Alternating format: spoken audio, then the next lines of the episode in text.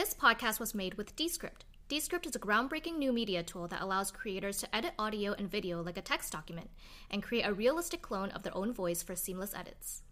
Please check out our Patreon at Asian Hustle Network. We want AHN to continue being meaningful and give back to the Asian community. If you enjoy our podcast and would like to contribute to our feature, we hope you become a patron. Hey guys, welcome to the Asian Hustle Network podcast. My name is Brian. And my name is Maggie. And we interview Asian entrepreneurs around the world to amplify their voices and empower Asians to pursue their dreams and goals. We believe that each person has a message and a unique story from their entrepreneurial journey that they can share with all of us. Hi, everyone. Welcome to the Asian Hustle Network podcast. My name is Maggie. My name is Brian. And today we have two special guests with us. They are Miko Chen and Megan Ruin. Miko is a Taiwanese American entrepreneur and diversity champion the Los Angeles native turned New Yorker is driven by building scalable platforms that aim to shift societal norms and create greater equity across all mediums. Miko co leads Gold House's success arm, including the top accelerator for Asian led businesses, Gold Rush. He has made it a mission to unite all types of entrepreneurs is and inspire the next generation of community and business leaders. Megan is a Chinese American entrepreneur, investor, and advocate based in New York City. Born and raised in the Midwest, she is passionate about building communities in which women and minorities have equal access to mentorship, funding, and media representation. Megan co heads Gold House's initiatives for founder and investor success. Over the past 18 months, Megan, Miko, and their team have built Gold Rush from the ground up, creating a program that provides one on one advisorship networking, and educational seminars to hundreds of founders. Nico and Megan, welcome to the show. Thanks so much for having us. Yeah, thanks for having us. We're super excited to have you guys today, and that's an impressive introduction. But I want to hear a little more about you guys as well, like where you guys grew up, what was your upbringing like, and why are you so driven to help the Asian community? Absolutely. Um, I can go first. So I was born in Minneapolis, Minnesota. Um, so Midwest, very homogenous community growing up, not a lot of people that looked like me. And so for me, I have a sister. So luckily I had, you know, one other person that shared my experience. Um, it was very, it was very different um, from what I experience now having lived on the East Coast for several years, having gone to college on the East Coast, and now working in New York City. So I think uh, the biggest takeaway that I have from my upbringing is that it's difficult to not grow up with a community of people that look like you. And it's really, really important to try to build that for others so that they can get it as soon as possible in their adolescence. Um, and so that they don't have to wait until they're, you know, 24, 25, post college, like well into their first career, having made potentially life altering decisions based on not having um, that type of community. Mm-hmm. Wow, that's really powerful too. And, you know, that story really resonates with me. I mean, one of the early uh, use cases that we have for Asian Hustle Network was, you know, Asians who were born in the Midwest. Like we felt like there's a need to feel like they're part of community. We wanted to create Asian Hustle Network to solve that problem. Because I, I know Nico and I can re- relate, and he can share a story in a bit. Like we grew up in a heavily Asian area where we never felt like we were minorities at all. If anything, we felt like we were majority all the time. Yeah and yeah. feeling the need to create that network for people outside our area or circle is really important for AHN. And I really like what you guys are doing with Gold House. Nico, you want to introduce yourself real quick? Yeah, of course. Um, yeah, so Miko, I I grew up in um, the suburbs of LA. Um, if people know Diamond Bar, uh, it is predominantly um, Asian, and so you know uh, to to really echo what M- Megan just talked about in terms of like growing up without a community and, and kind of that piece, you know, I relate a lot to that. Just you know, in my experiences being a gay man, you know, I grew up in Diamond Bar, which was very Christian. It was actually quite hard to come out, uh, especially as a gay man, and having at that time pretty conservative Tiger parent, Asian parents. Um, but you know, I think that that's kind of why I think this this community piece and building this kind of tribe was so important, and, and why it's so important for probably many of us is that you know we don't want to feel alone. You know, I, have tried to start companies in the past, and I and I've gone through many startups startups, and that journey is super lonely. And and what I want, and what Megan, probably you guys as well, is that to build that community so we can really coalesce together. We can share share share war stories, share resources, mentors, guidance, etc.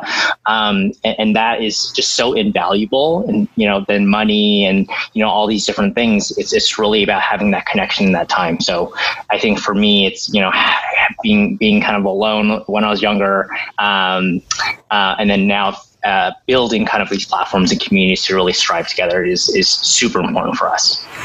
Yeah, I love that. Um, you know, we always have people who are joining AHN and they're looking for some sort of like community organization and it's once you find that commonality it's it's you know without the community it's very hard for you to like understand and have people understand your story mm-hmm. so just find that like common ground for you to like connect with others and for you to like share stories of like how your parents immigrated here you know the type of values and that they installed in you it's like very important i also want to add that both you guys are really brave yeah know? Like starting out and building your community as well like for gold house is extremely difficult mm-hmm. you know there's so many situations where it's so unexpected and you're like wow like i didn't know mm-hmm. i didn't know people can be that way um, but I do want to take some time to talk a little more about Gold House too and how it got started, its mission mm-hmm. statement, and you know, especially I want you guys to cover Gold Rush. You know, I think it's a great, great initiative. You know, just to, to talk a little about Gold House itself. So Gold House is a nonprofit. Uh, it's aimed to empower the Asian community uh, to live more authentic lives, to be more successful, and to live longer lives. Uh, Megan and I, as, as you said before, we co-lead the success arm of Gold House, which consists of three pieces. So the first is that Gold Rush Accelerator. The second is the Founder Network, and the third is the Angel Network. You know, we truly wanted to create an ecosystem where uh, that focuses on founder success. Um, and you know this this origin story uh, of Gold Rush um, is is it's it, it goes back uh, probably a year and, and change ago. So uh, you know when I uh, I told you before that I tried to pursue creating a startup in the past. You know, I wanted to focus on a company um, that focuses on mental health for men specifically. And during this time, I just I was having a really difficult time finding a community of like-minded Asian founders, to be honest. And and actually, this is before AHN was born. Um, and and during that time as well, I, you know, I decided to create a super lightweight version of what Gold Rush is today. And at that time, I also had met just met Bing Chen, who is uh, Gold House chairman, and I explained to him, you know, what that vision was for Gold, Gold Rush, and uh, ultimately we decided to really merge the ideas. I had known about Gold House and its successes through, you know, Gold Open, which promotes and celebrates um, Asian-led films, um, and I knew that with the full backing of Gold House itself, you know, honestly, I felt like we could really achieve anything, um, and at that time, uh, it just made a lot more sense for us to do that. So about a month or so after that meeting, you know, I signed on to be the first venture director of Gold Rush. Um, and, you know, we say this phrase a lot, but I think it actually was a true example of, uh, of the phrase, you know, we can wait for a seat at the table or we can create our own. And, um, you know, I couldn't find what I was looking for. So I decided that we needed to build one. Um, but I think what truly, truly was really pivotal in the growth and expansion of the Success Arm and Gold Rush itself was actually bringing on Megan um, as my co-director to truly allow for that arm to transpire. Um, Megan, do you actually want to talk quickly about you know some of the network, how the accelerator has grown, the network, I found a network and Angel, just given that um, you worked on it quite extensively, obviously with with us and the team.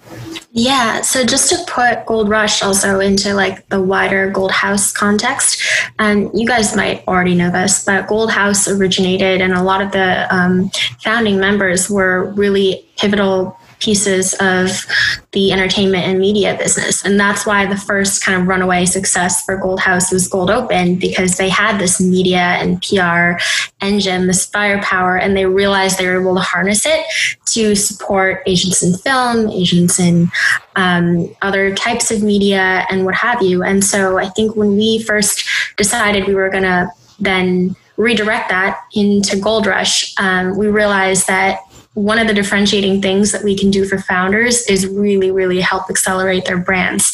So our Gold Rush Accelerator is not only about educating founders and pairing them with mentors who can help them one on one and hold their hands through the tough parts of starting a business, but also really um, getting their brands out to influencers, to people who can um, take it from you know zero to 100 much more quickly than you can if you just chip away at the brand. So mm-hmm. um, we had a lot of success doing success doing that with the Gold Rush Accelerator. But what we realized was the scale is so small compared to the type of impact that we were hoping to have. Mm-hmm. For us to work with 10 to 15 founders twice a year, that's what, 30 to 40 companies max. And so what we realized is we really wanted to expand this. And that was the impetus for the Founder Network, which we just launched actually a couple of months ago.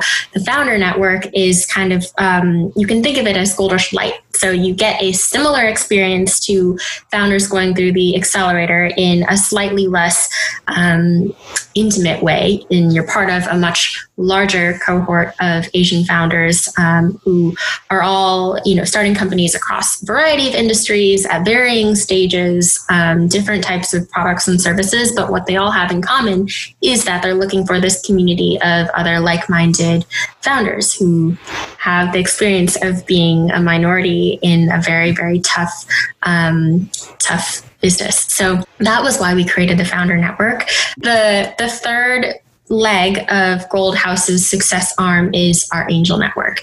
And the reason that we decided to launch the angel network is twofold.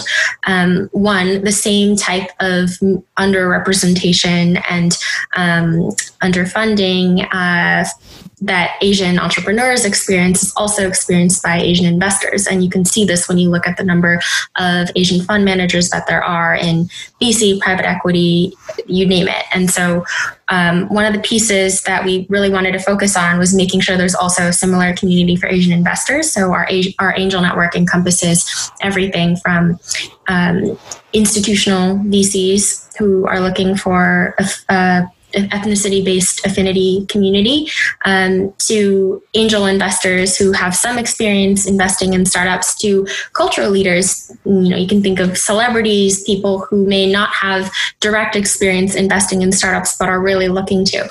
And so you can see where i'm going with this where we're building both sides of the coin, where we have not only um, one of the most extensive capital networks in existence um, among Asian investors, but also the capacity to connect them with founders who are um, you know, high promise, um, high potential, and happen to be raising capital. Mm-hmm. Wow, I, I really love that initiative. It's it's so cool. I'm not gonna lie, I can't think of any any, any other words. We like to put the puzzle pieces together. Yeah, I like it a lot. And then going back to what Miko said earlier as well, he does bring up a really big issue. Like we can't find communities out there like this. You know, why haven't they have why haven't they been existed for such a long time? Like why is all all the stuff that we're doing right now so recent? You know, that, that's a huge problem. And when you look to the history of like Asian communities, like most of the time we had to start our community because no one else did it before us. No one else, we're like always underrepresented in many, many different ways, mm-hmm. you know?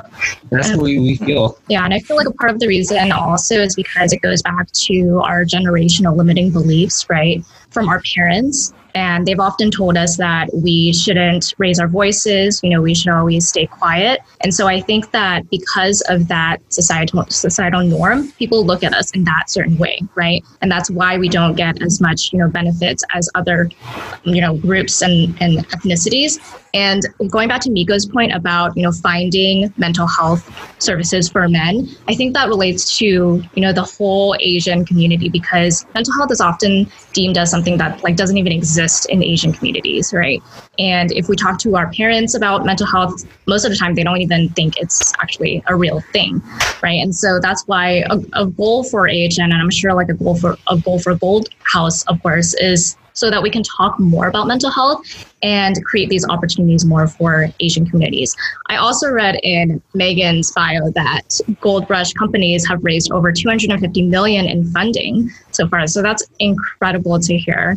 Um, congratulations on all of that success. So Brian and I, you know, since running AHN, we have um, started this community since November in 2019, and you know, due to COVID, we've experienced a lot of you know just occurrences where you know people will ask us questions like, "Oh, why are you guys supporting this community? You know, why don't you guys take out the word Asian so that you guys can just be hustle network?" You know, little things like that that try to steer us in a certain direction um, and try to tell us like you guys should do this and you guys should do that. Why aren't you guys, you know, benefiting all communities rather than just the Asian community? Have you guys dealt with any struggles in that sense for Gold House? And have you guys had any experiences where people had told you to steer the direction of Gold House in a certain direction? So what I will say is people always want to give their opinion and opinions are very welcome we we definitely want to incorporate the voices of our community as we build in terms of um, incorporating other communities besides just the asian community it's definitely something that we have thought about since the very beginning that gold has, mm. has thought about since day one and something that we've really brought into fruition over the last uh, six months or so with our all of us movement so you guys um, if, if, if you aren't aware, the All of Us movement uh, essentially seeks to bind our community with our black and brown sister and brother communities um, and make sure that the efforts that we are um, implementing to support founders to support small businesses um, are more encompassing of um, just and and even though Gold House is Pan Asian, we are not just focused on East Asian or Southeast Asian or South Asian. It's across all. Um, there are obviously we are obviously not the only minority, uh, so we definitely want to be and and and play that role of rising tide, lifting all boats.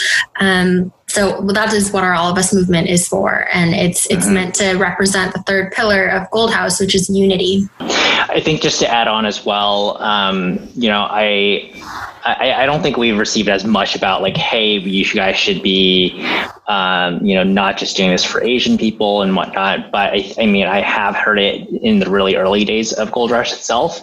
Um, I think something that really resonated with uh, with me, especially during those timeframes, was um, there's two things. One is uh, I know you guys had Patrick as uh, one of your uh, co- um, uh, interviewees as well, but uh, you know Patrick talks a lot about focus, and I think it's really important to recognize, especially when you're in the beginning stages, that you really should focus on like what you can do, what you should be doing, and, and doing it super, super, super, super well.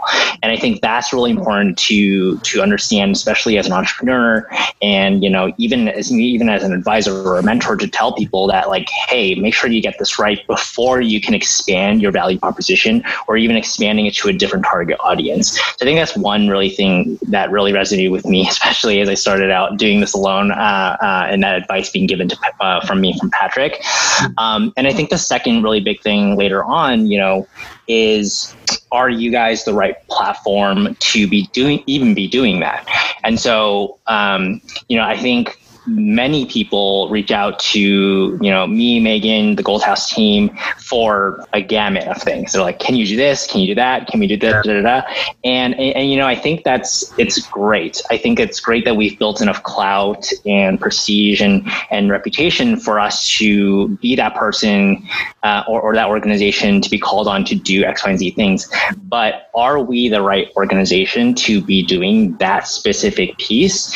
The answer could be yes. But the answer answer also could be no. And and and that route, maybe it's it's a better option for people to partner with someone who's better suited to to kind of do that piece. Um, and, and, you know, I think that's a kind of different way to look at it, and that, that's some of the advice I would give if someone were kind of like redirecting um, uh, some advice for you to to be more expansive or to expand even before you're ready to, or even should be doing. Yeah, that's really, really good advice, you know, and that's classic Patrick right there. Yeah. like during our podcast as well, he's like, he also focus. yeah, he also talked about focus.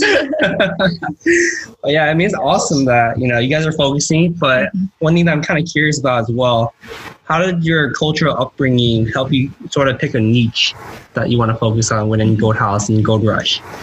That part always intrigues me a lot because from my background, I really love the entrepreneurial side. I love doing business. I love meeting people.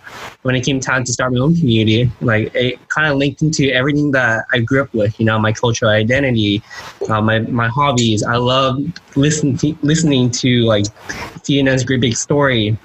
I, I, used to be an avid follower of Humans in New York.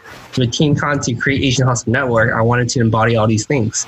So I'm kind of curious too, like what kind of factors in your personal life help you make decisions that pick that help you guys pick a niche for Gold Rush and Gold House? You know, and um, to answer a question about what I how I found my way through the many ventures and many opportunities, I think at Gold House specifically is, you know, I I grew up. Um, so, little context is, you know, my dad started his own company, um, and he wrote the dot com and technology boom, and in seeing that um, you know, from zero to what it is today and whatnot was incredible. It was like I, I, was like that kid who really wanted to know, you know, how to build startups and like what does it take from go to zero employees to ten to hundred, you know, all, all, that jazz. I was just enamored by and, and just in shock of like this kind of experience. And um, on the flip side, though, you know, I also saw honestly a little bit how little bit lonely that journey is and you know how much struggle that is especially for immigrant parents you know trying to make it in the us and,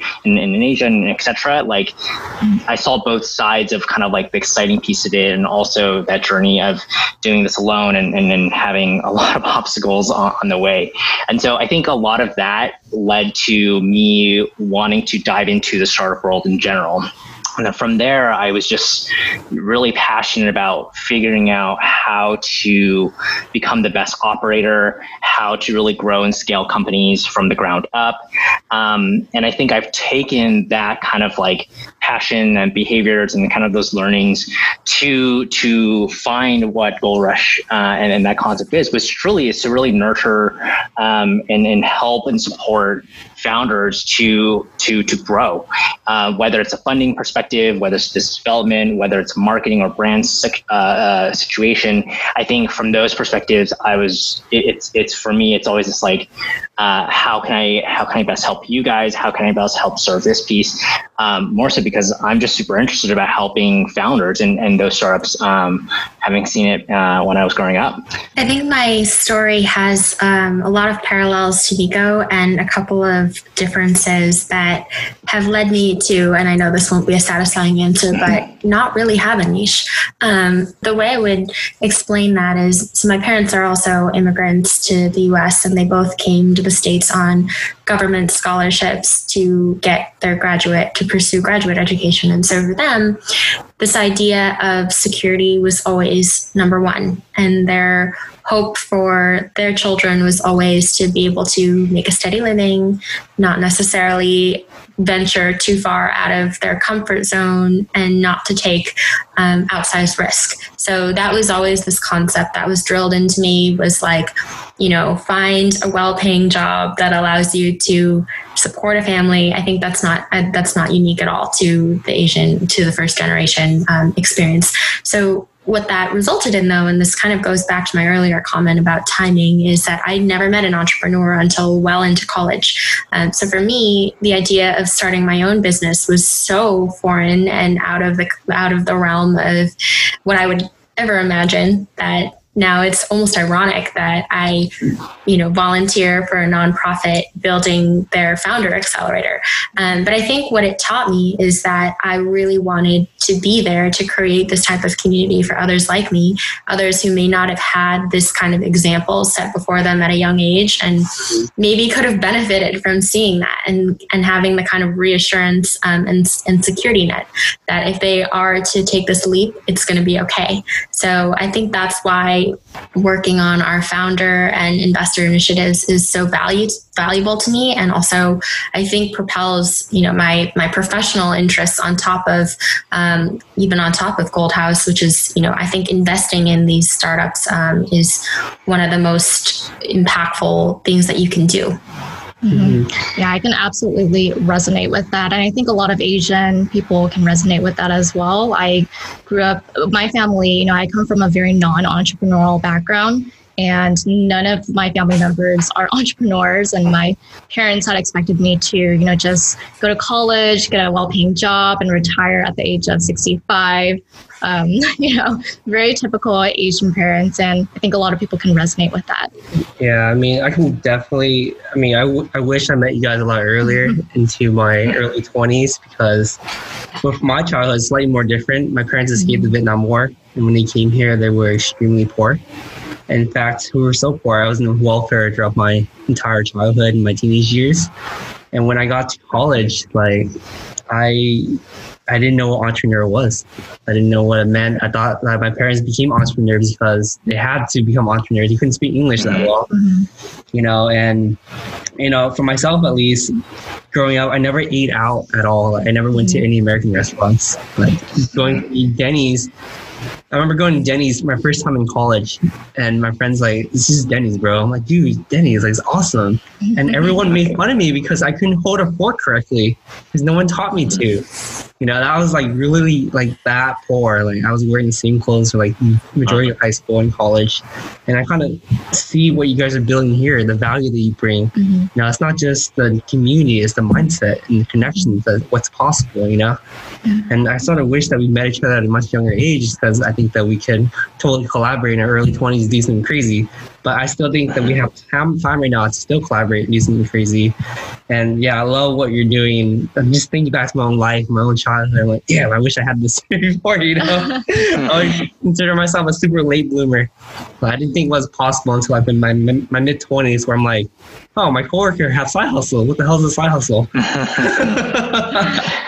I, I just, I mean, just to quickly comment on that, I think one thing I think is really important is like one, it's better late than ever that one we're collaborating right now, and I think it's important for more organizations like us to really come, you know, uh, uh, be more cohesive, to partner together. I think there's like this uh, instant thing where like, oh, they're doing something similar, therefore we're immediate competition. And I, I don't really, I don't think me, Megan, or any of the Gold House team, by the way, sees it as that form. Is that we amplify each other, and we're all here for the same cause, and we're not here to, you know, butt heads on situations. I'm sure like there's there's a way to. I always think there's a win-win solution in all these scenarios, and I think it's important for us to to have an open dialogue about what's going on and how do we really amplify and build each other and co-elevate together. I think that's a really really important factor.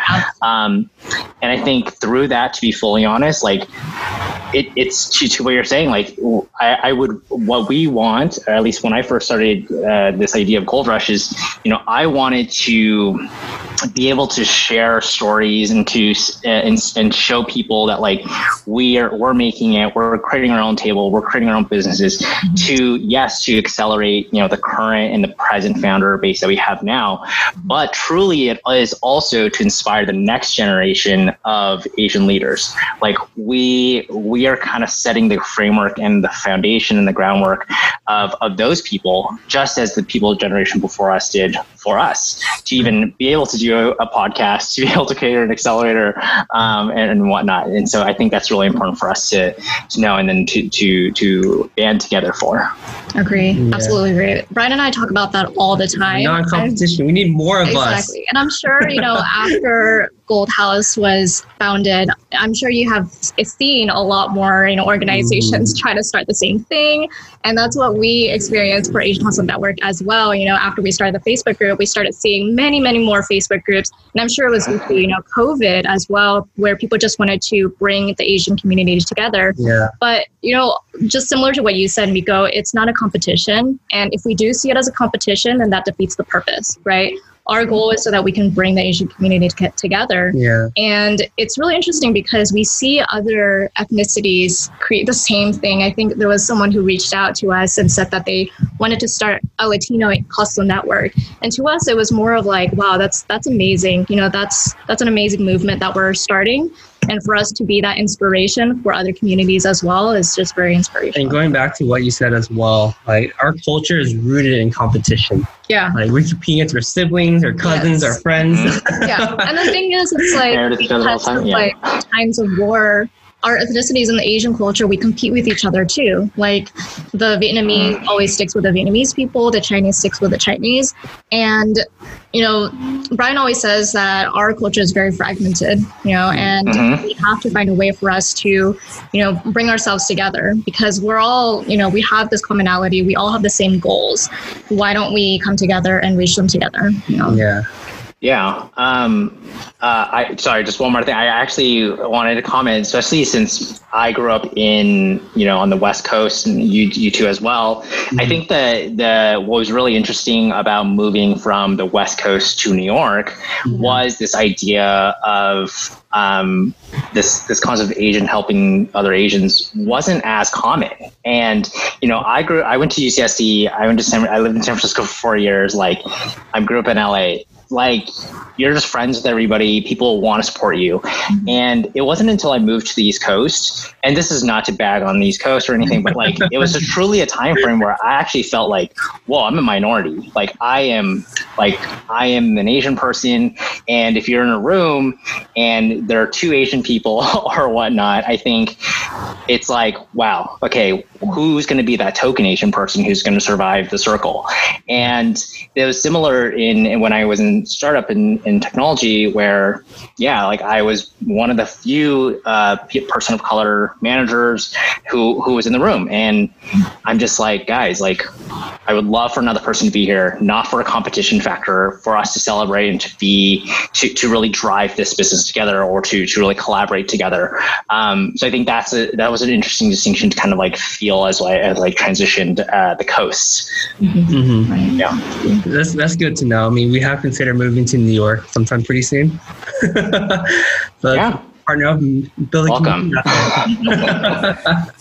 Megan, definitely want to hear from you as well and your thoughts on this. Um, specifically regarding like the, the community aspect or No, I'm just kind of curious about like what Miko said about the East Coast and how what your experience Oh. in New York's like.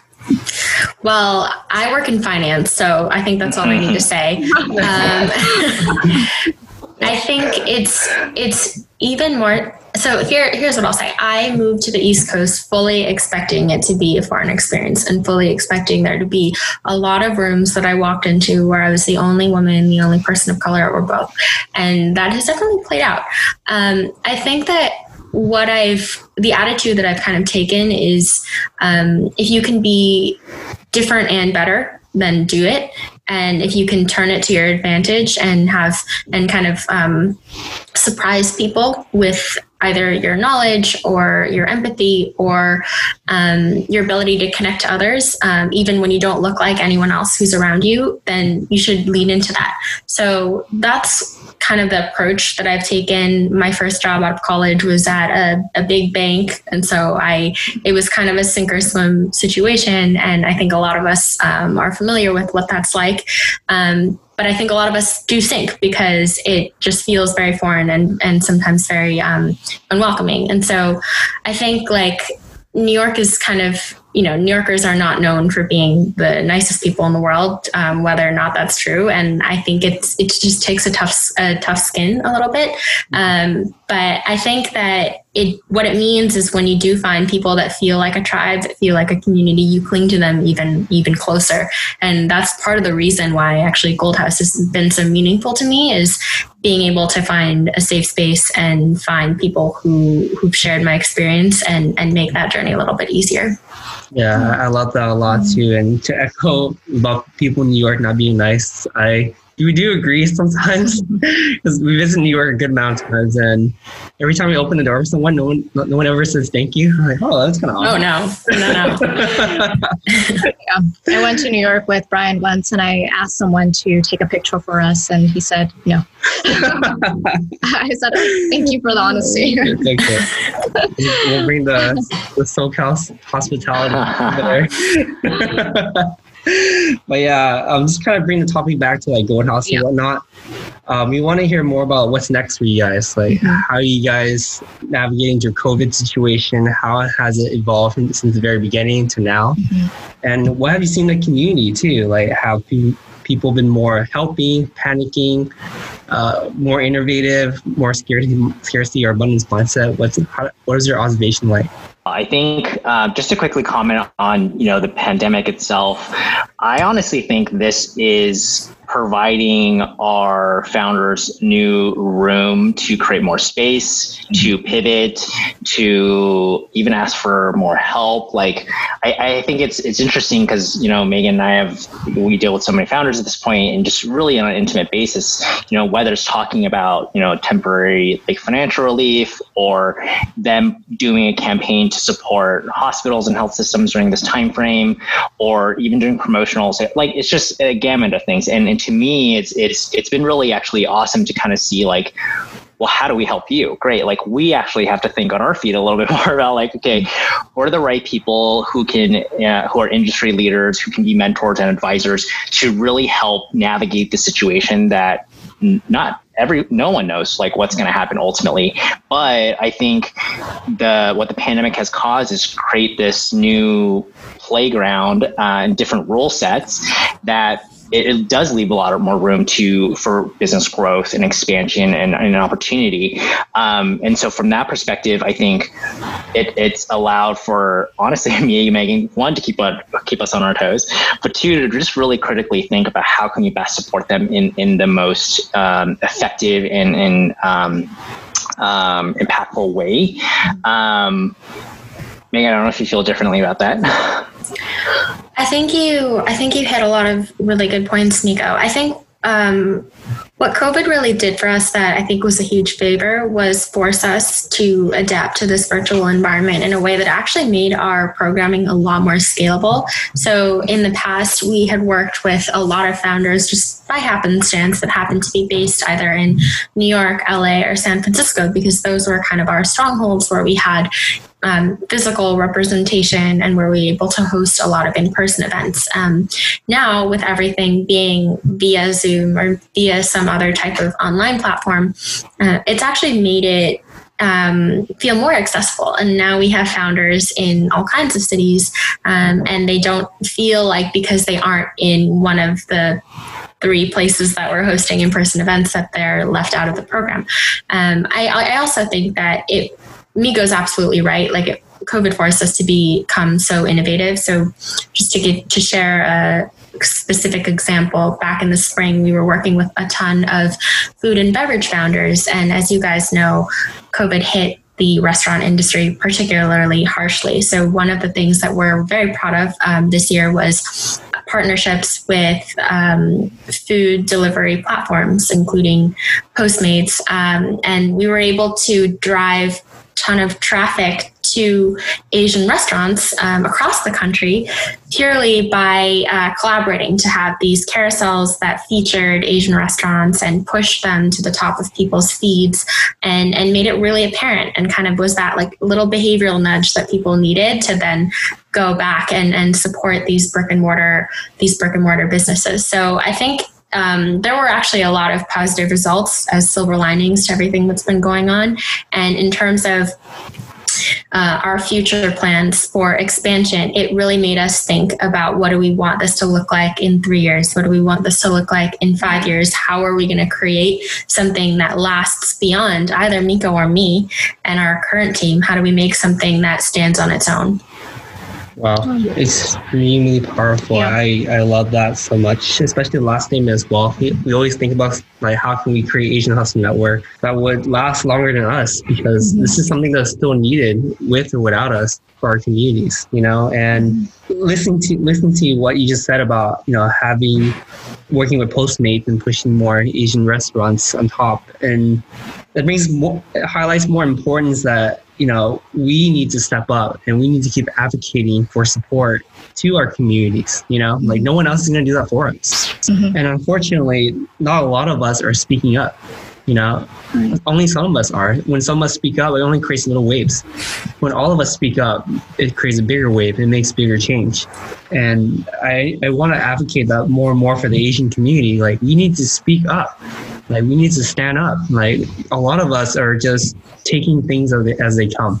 Mm-hmm. You know, we're not we're not too reactive to a situation, which is a good and bad thing. You know, in, in Asian culture, it's like okay, something bad happens, it's a test, like it's testing your determination, your will, Mhm. all all of, all of jazz. But like for this type of situation, it's a new playing field, it's a new board game, it's a new generation.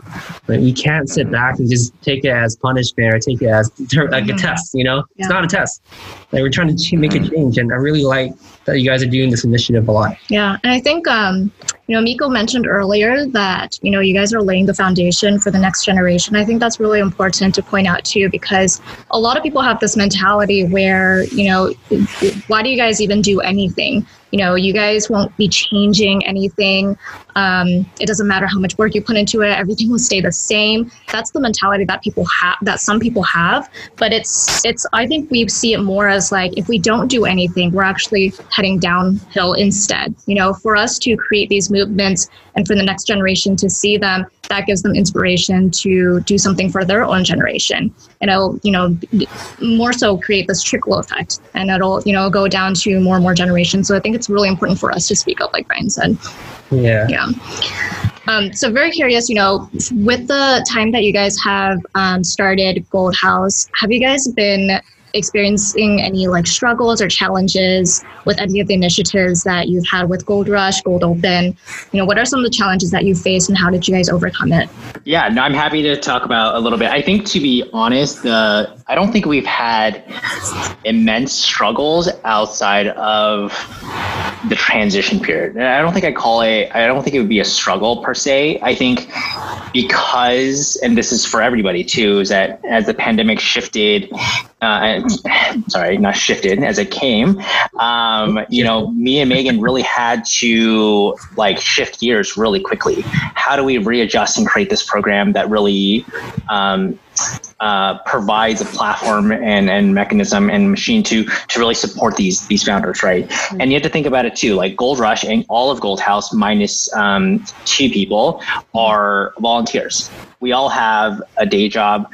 Right. Megan's an investor. I lead uh, ops for a, a, a healthcare startup, uh, which obviously is a little bit intense right now. But you know, I think from that perspective, it was you know how do we really pivot in the right ways really quickly to make sure that we can um, still support the founders that are in our alumni base who are incoming, and then. Um, while running kind of our full-time jobs and supporting ourselves and taking care of ourselves as that's is also really important so I, I think for that perspective I actually think it was a really fun exercise for me Megan to be able to be like, okay, what do we do um, given our service and our platform, and how do we actually expand our value proposition to to be able to accommodate for the changing environments that we have at this moment.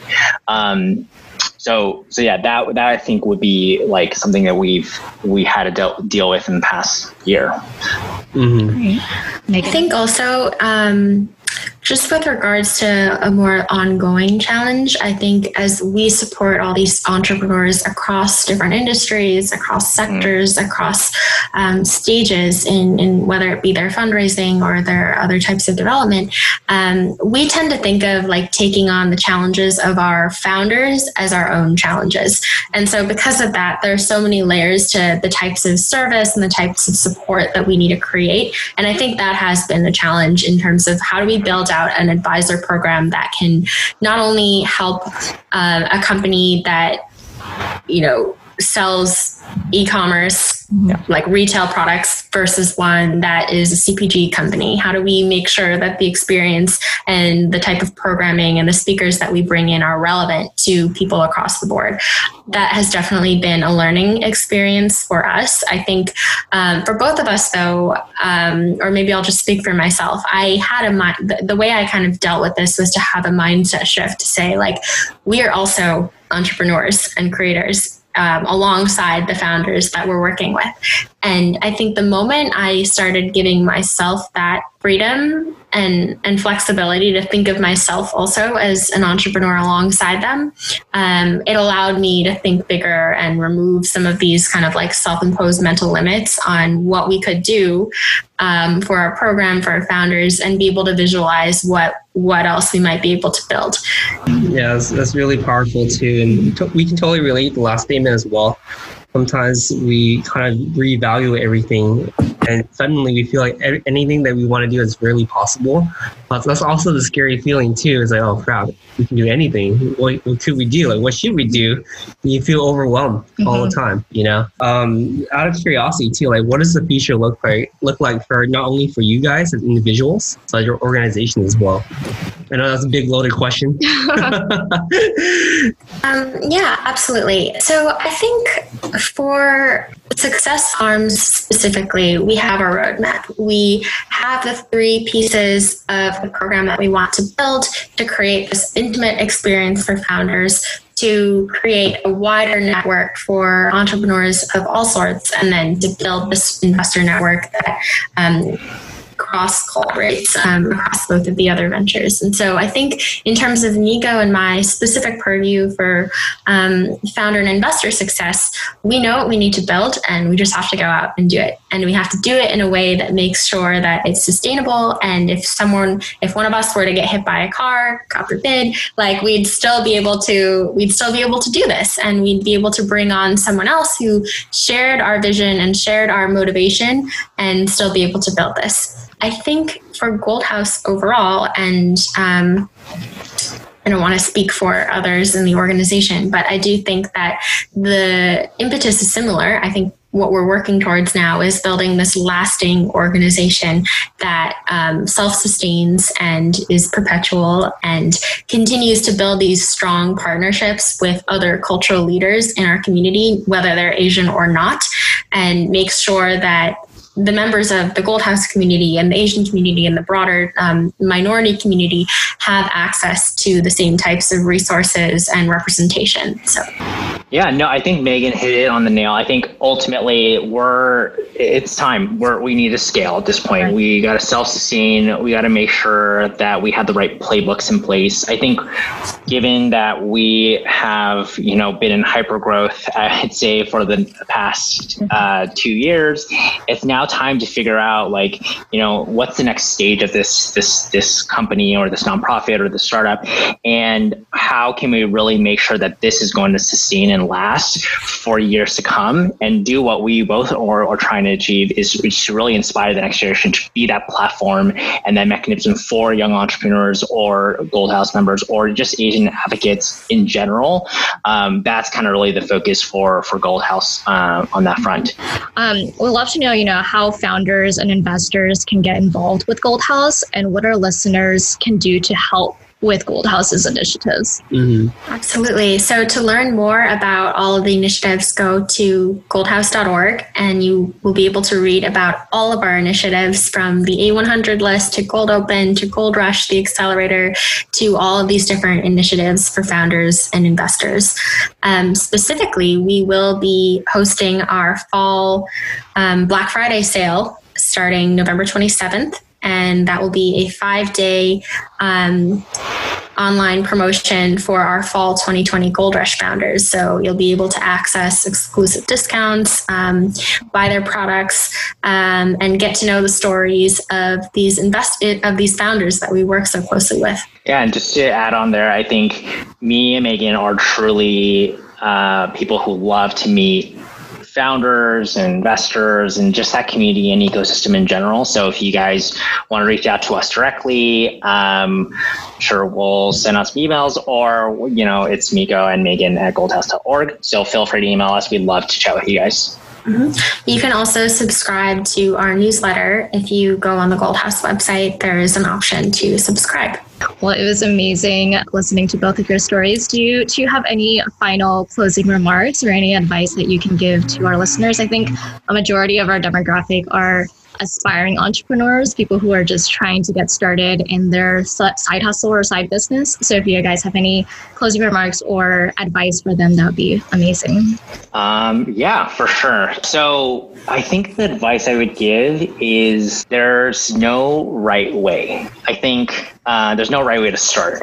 You know, I think that many people really hear that phrase, you know, there's never a good time, which is true. But I think there are so many other factors in pushing forward that will impede someone from doing that, from taking that leap. And I think it's more about taking that first step that will snowball into something new and magical.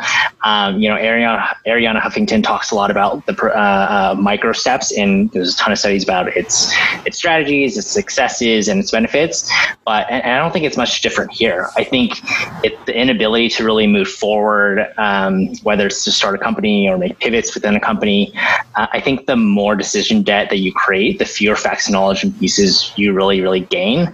Um, and again, this is not to really say to blindly move forward. Be smart and intentional about your decisions, but it's really important to understand that there will be waves that will take you to new heights and pivots, um, which will drive your business forward. So I encourage you guys to take that first step and then learn as you go from there. My advice is pretty tactical. It's to practice storytelling.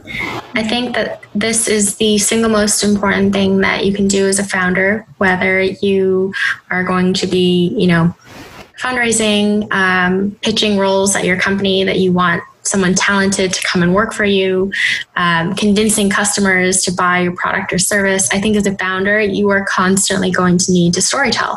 Um, and I think that people may not always remember what you say or do, but if you are a compelling storyteller, they will always, always, always remember how you made them feel. Absolutely agree with that. Yeah. Well, thank you guys so much yeah. for being on the podcast today. We learned so much and it's extremely enjoyable. So thank you much. Yeah. Thank, yeah, thank you so much for that. And thank you, you two, for all that you do and to the Gold House team as well for all the initiative that, that you guys are driving out for the Asian community. Mm-hmm. Thanks for having, having us. us. Hey guys, we hope you enjoyed this episode. Please subscribe to the show we would like to get to the top 10 on iTunes, so be sure to leave us a five star review. We release an episode every single Wednesday, so stay tuned. Thank you guys so much.